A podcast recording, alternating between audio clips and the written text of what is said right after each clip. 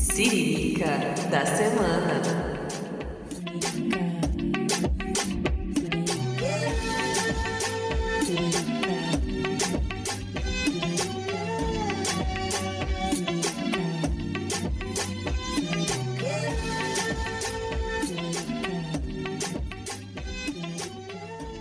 Olá, siririqueiras, como vocês estão? Espero que bem, se cuidando. Cada dia feliz e triste com essa notícia da vacina, né? Mas vamos que vamos. Hoje eu e a Ana B estamos aqui. Dá um oi, Ana B. Oi, siririqueiras.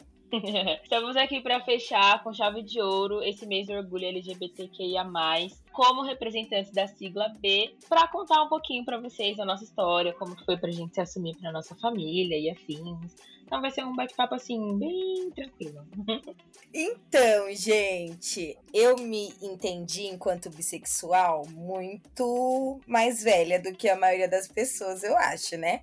Porque fazem só dois anos. Foi só em 2019 e tal. Eu já tinha beijado umas garotas, mas era aquilo, né? Ai, bebi. Ai, tô aqui animada com a minha amiga. Era mais esse sentimento que eu achava que era, né? E aí, beleza. Aí teve uma primeira vez que eu me apaixonei. Não que eu me apaixonei, mas eu fiquei bem encantada por uma garota. E aí eu pensei, gente, será se sou bissexual? O que que tá acontecendo aqui? Tô estranha. E eu lembro que tava uma amiga comigo e eu segurei na mão dela e ela falou, amiga, eu tô aqui, eu te apoio. Porque era muito estranha essa sensação para mim, eu precisava de alguém para me ajudar.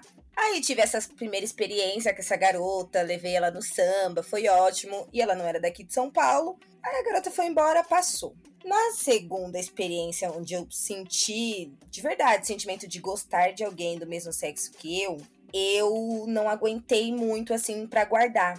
Porque eu e minha mãe, nós somos muito próximas. E eu nunca tinha tido um segredo dela. E aí, quando eu senti paixão mesmo por essa garota, eu estava num rolê, duas horas da manhã. E no momento que eu senti paixão, eu já mandei mensagem para minha mãe. Eu mandei, mãe, tá aí? Aí ela já acordou como? Desesperada, né? A minha mãe é a pessoa mais fatalista que existe no mundo. Então ela já falou: Meu Deus do céu, o que que foi? Ana Beatriz precisa que vai te buscar, que você que. Não deixava nem eu falar. Eu só tinha mandado um mãe, tá aí.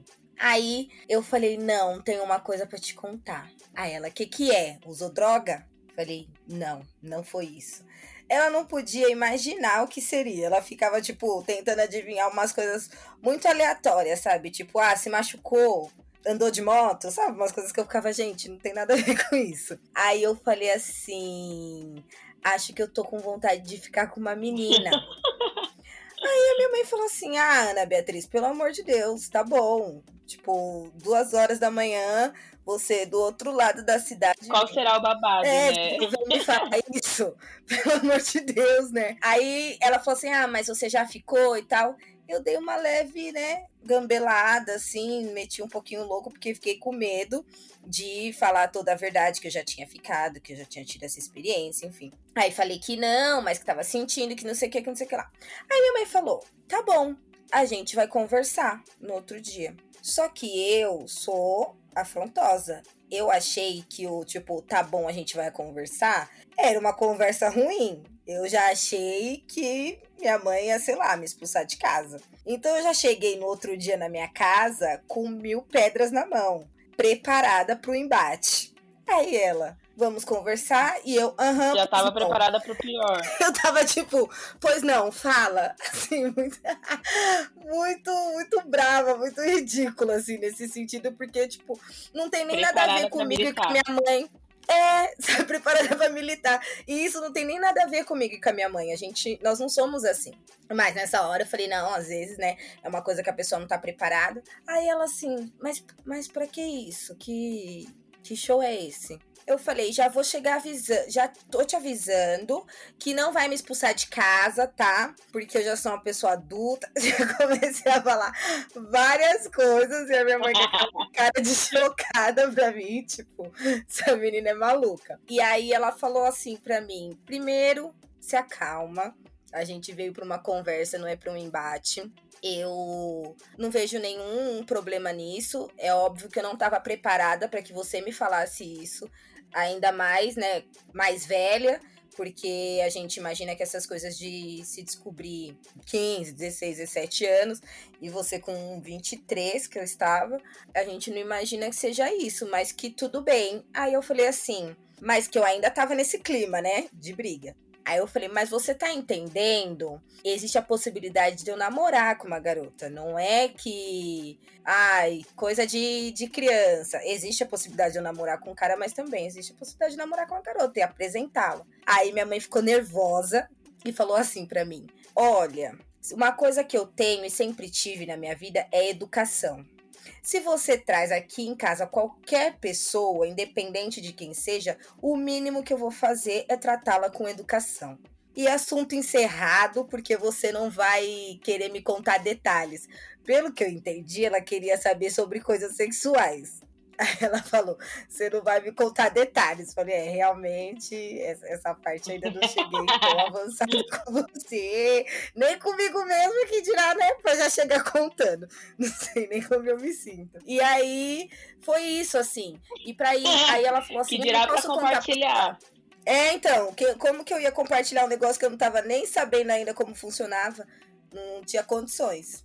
Aí ela perguntou se podia contar para as minhas tias né? Porque eu não tenho convivência com meu pai nem nada. Eu falei que podia, e aí isso na minha família tem sido uma conversa muito natural. Né, eu contei pro meu irmão, contei pra minha cunhada. Eles ficam tipo, não espera, porque é isso, né? Ninguém espera, a sociedade não espera a gente não tá desconstruído ainda esse ponto, ainda mais nossos familiares, né? Mas sempre que eu conto, todo mundo fala: ah, é, tá bom. Se alguém do meu ciclo de convivência, tipo família, não tenha gostado, não falou para mim se tenha né, achado ruim qualquer coisa, não chegou em mim e nem pelas caras, nem por nada. Foi muito muito natural, muito tranquilo e isso me deu liberdade também para eu me descobrir, me respeitar, né, e entender meus gostos, porque eu imagino que quando esse movimento seja seja contrário, você fica se achando muito errado e não dá nem espaço para ser você mesmo, sabe? E aí com família te apoiando, você entende que errado não tá, e aí vai se entender de uma outra maneira, sem ser com esse pesar ou se sentindo mal. É o que eu acho. E para você, amiga, como foi?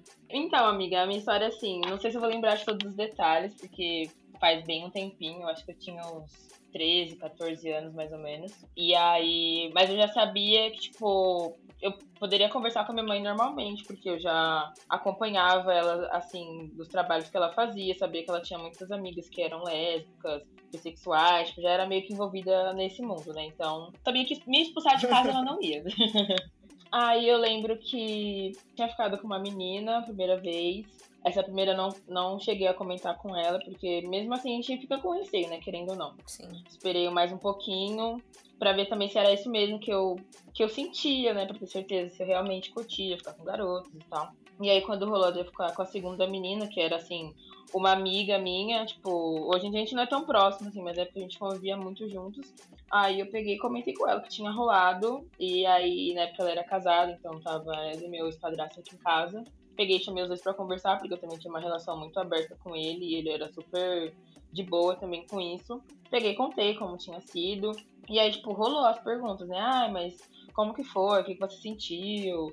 Você tem certeza que é isso mesmo? Pra também não, não rolar aquela coisa de, ah, você tá confusa, é só uma fase. Sim. Aí eu falei, não, gente, é, é isso. Fiquei, gostei e é isso. Agora eu não tenho intenção de namorar, né? Porque é muito nova, mas pode ser que futuramente venha acontecer. E aí minha mãe, não, tudo bem. Aí minha mãe sempre tinha um discurso que eu poderia fazer o que eu quisesse desde que eu terminasse meus estudos, continuasse bem na escola, fizesse as coisas dentro de casa. E aí e não aparecesse com neto, né? Porque na época também ela não queria ser vó de ninguém. Então, contanto que eu cumprisse minhas obrigações para ela, tava tudo suave. E aí, eu, tipo, pra minha família, assim, meus avós, meus tios, eu não comentei nada, porque na época a gente já não tava convivendo muito junto, eles não moravam mais aqui em casa. E também a reação deles eu não sabia como ia ser. Mas é assim, eles, eles acompanham minhas redes sociais. E nas redes sociais eu posto coisas relacionadas a isso. É, não lembro de tipo, ter gravado um vídeo falando, ah, eu sou bissexual, não sei o quê, e postado para eles verem, assim, de forma clara, né? Mas se as pessoas prestam atenção nas coisas que eu posto, elas conseguem entender do que, que eu tô falando. Sim. Agora, assim, com prima, essas coisas, eu já comentei indiretamente, tipo, que eu fiquei com uma garota e tal. Mas é aquela coisa, tá numa conversa, tipo, ah, contando que foi uma vez no rolê, as pessoas não imaginam que é uma coisa que você, né, que você é assim, e acha que é aquela coisa, tipo, ah, eu bebi e fiquei com uma menina hoje, pronto, acabou. E eu também não fico me aprofundando muito no assunto, não. Se a pessoa não pergunta, passou batido e é isso, porque, né, ninguém tem nada a ver com a minha vida. Mas dentro do meu ciclo, assim, pessoas mais próximas e quem eu tinha mais preocupação, que no caso era minha mãe e tal, foi, foi bem suave. Para mim foi bem suave. O mais louco é que, assim, eu não sei se você sente isso, mas eu não vejo a necessidade de falar sobre isso e as pessoas elas nunca me perguntam, nunca ninguém duvida, ninguém questiona minha, minha sexualidade, já olham para mim e falam tipo, ah, certeza é hétero. E por isso mesmo, né? Porque eu performo muito a feminilidade e aí não tem essa dúvida. Eu acho que o que foi que chocou mais a, a minha família e as pessoas à minha volta, se eles ficaram chocados assim, era isso, porque tem uma um estereótipo de como deve ser a mulher que gosta de outra mulher. E eu não me encaixava na cabeça deles nesse estereótipo. Então, a minha sexualidade nunca é uma questão nas rodas de conversa, nunca é uma questão nas minhas redes sociais. É só, tipo, quem sabe, sabe. Porque as pessoas não, não questionam, não ficam duvidando, nada. Sim, teve uma época que eu era bem pilhada com isso, sei lá, de querer fazer parecer que eu era bissexual, as pessoas notarem de alguma forma, porque tem muito isso dentro da comunidade também. A gente acaba ficando meio que nesse limbo, porque quando uma menina é lésbica, você sabe que ela é lésbica, porque, né, ela sempre levanta essas pautas, aparece namorando outras meninas, enfim. E um cara gay também. Quando você é bissexual, você fica nessa, tipo, se você não assume namoro com as pessoas desses dois gêneros, as pessoas não vão saber. E aí eu ficava pilhada, tipo, ah, vou colocar na bio do, do meu Instagram, vou colocar um arco-íris, um unicórnio, não sei. Eu ficava pensando vários jeitos de, tipo, falar de um jeito indireto, mas que quem batesse o olho ia entender. E depois de um tempo eu fiquei pensando, meu, não tem nada a ver isso. O importante é, é eu saber e as pessoas com quem eu me relacionar também. E pronto. É, meu, é, é muito louco isso, que a gente fica parecendo que não tá, não tá se assumindo, não tá se orgulhando, né? Hoje foi a primeira vez que eu, que eu postei, né? Porque hoje é o dia, nós estamos gravando na segunda-feira, dia 28. E aí eu postei, né, uma fotinho com arco-íris. E aí a minha foto tem 15 compartilhamentos as pessoas estão mandando uma para as outras, porque eu imagino que não. eu imagino que não sabiam, né? E isso é muito, muito engraçado, essa necessidade da gente se é, reafirmar em redes sociais para além da gente mesmo, né? Para além das pessoas que realmente importam.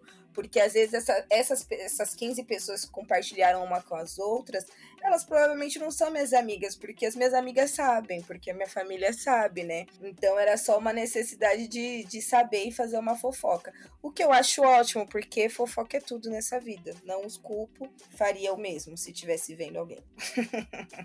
Exatamente, edificando relações, né? Uma fofoquinha é sempre bom. Exatamente. É real isso. Principalmente assim, que agora eu, eu me relaciono com um cara, então, tipo, as pessoas muito provavelmente olham para mim e automaticamente acham que eu sou uma pessoa heterossexual. Sim. No meu trabalho mesmo já rolou uma conversa assim, tipo, a galera tava zoando, falando que ia dividir é, a, a equipe pra gente fazer um jogo lá e falar, ah, o pessoal do Vale de um lado e os héteros do outro, e me colocaram nessa bolha. Eu, na hora, não quis falar, não, gente, eu sou bissexual, me encolhe aí no Vale. Tipo, deixei passar batido, sabe? Numa conversa menos informal, quando alguém quiser saber, ou se eu também me sentir à vontade para falar, beleza. Inclusive, acho que agora eles sabem, né? Porque hoje também rolou um. Tipo, um segue o fio lá de fotos de pessoas LGBT. E eu peguei e coloquei minha foto lá com a bandeirinha da, da bissexualidade, né? E eu vi que o pessoal que é da minha área curtiu. Eu falei, bom, então agora a galera já tá ciente, já não vou mais precisar fazer o anúncio. Isso, já me pouparam na próxima dinâmica, já me coloca com o Vale. E esse Exatamente, me põe no certo. Esse negócio de trabalho, no trabalho para mim foi mais tenso do que com a minha família, porque eu trabalho com pessoas bem conservadoras.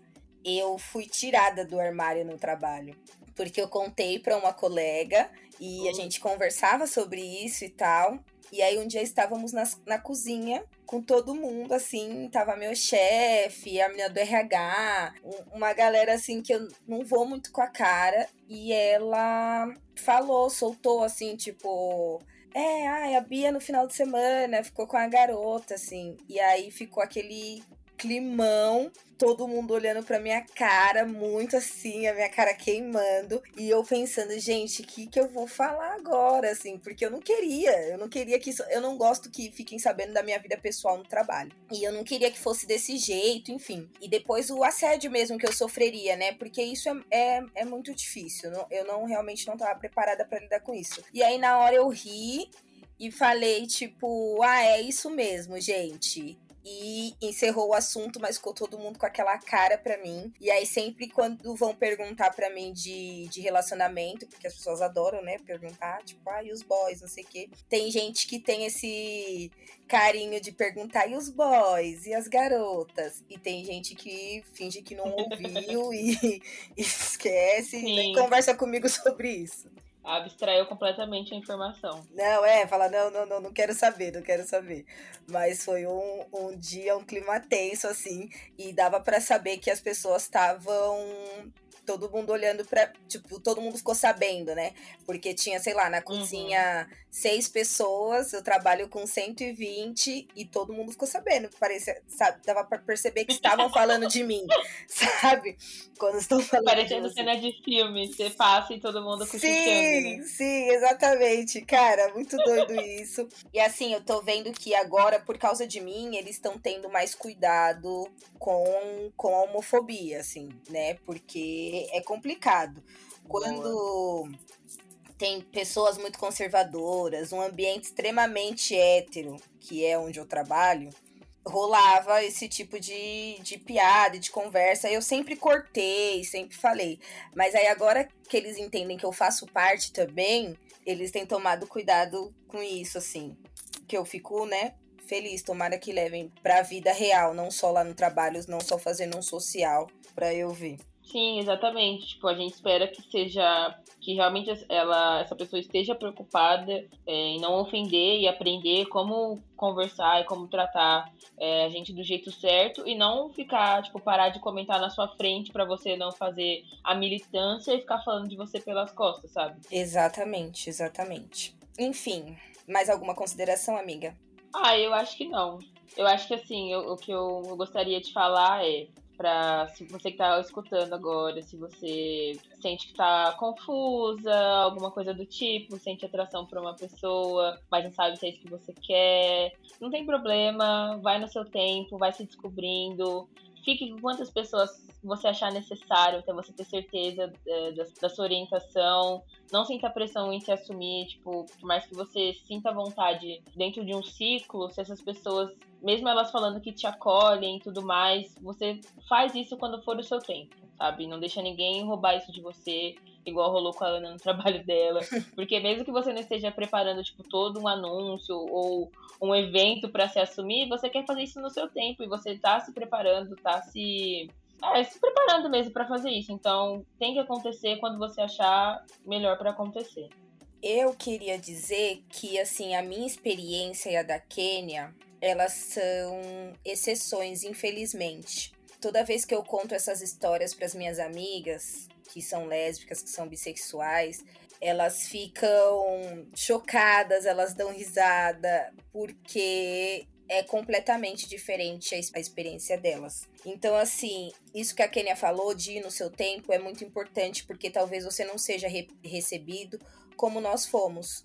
Então tem que estar tá preparado, porque infelizmente a gente, né, vive nessa sociedade onde ser você mesmo, fazer as suas próprias escolhas, se apaixonar e amar quem você realmente quer, ainda é absurdo, ainda é digno de violência e até de morte, né? A gente sabe que muitas pessoas muitas pessoas morrem por ser quem elas são. Então, assim, é, a gente vê assim, é, compartilhar a nossa experiência mas tendo muito claro que não é a maioria. E por mim, eu digo que eu sinto muito por todas as pessoas que passaram por experiência traumática se assumindo para a família, por todas as pessoas que foram expulsas e que foram mortas.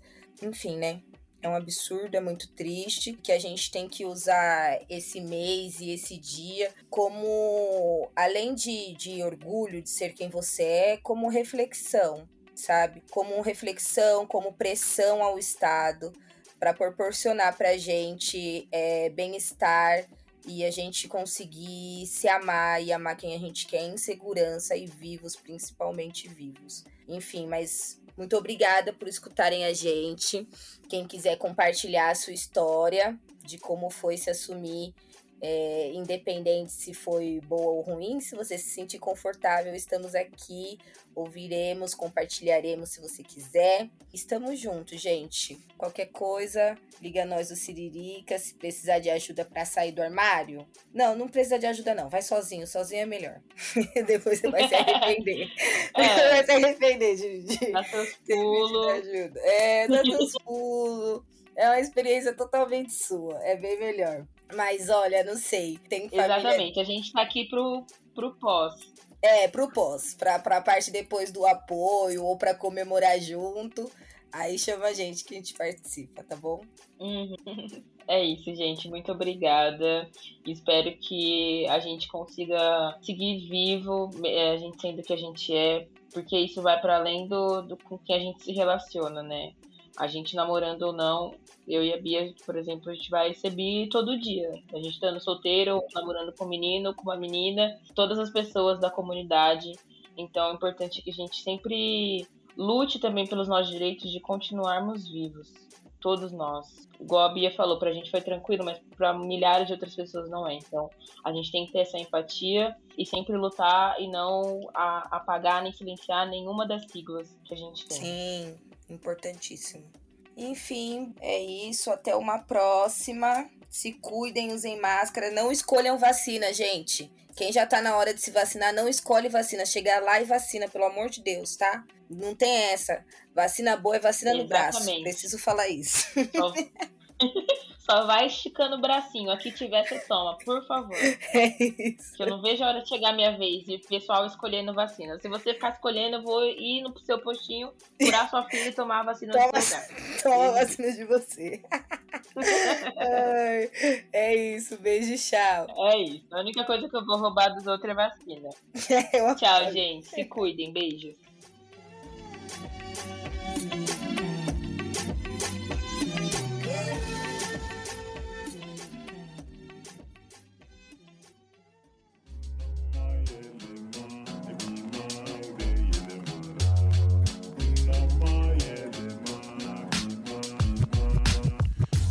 Podcast editado por Voz Ativa Produções.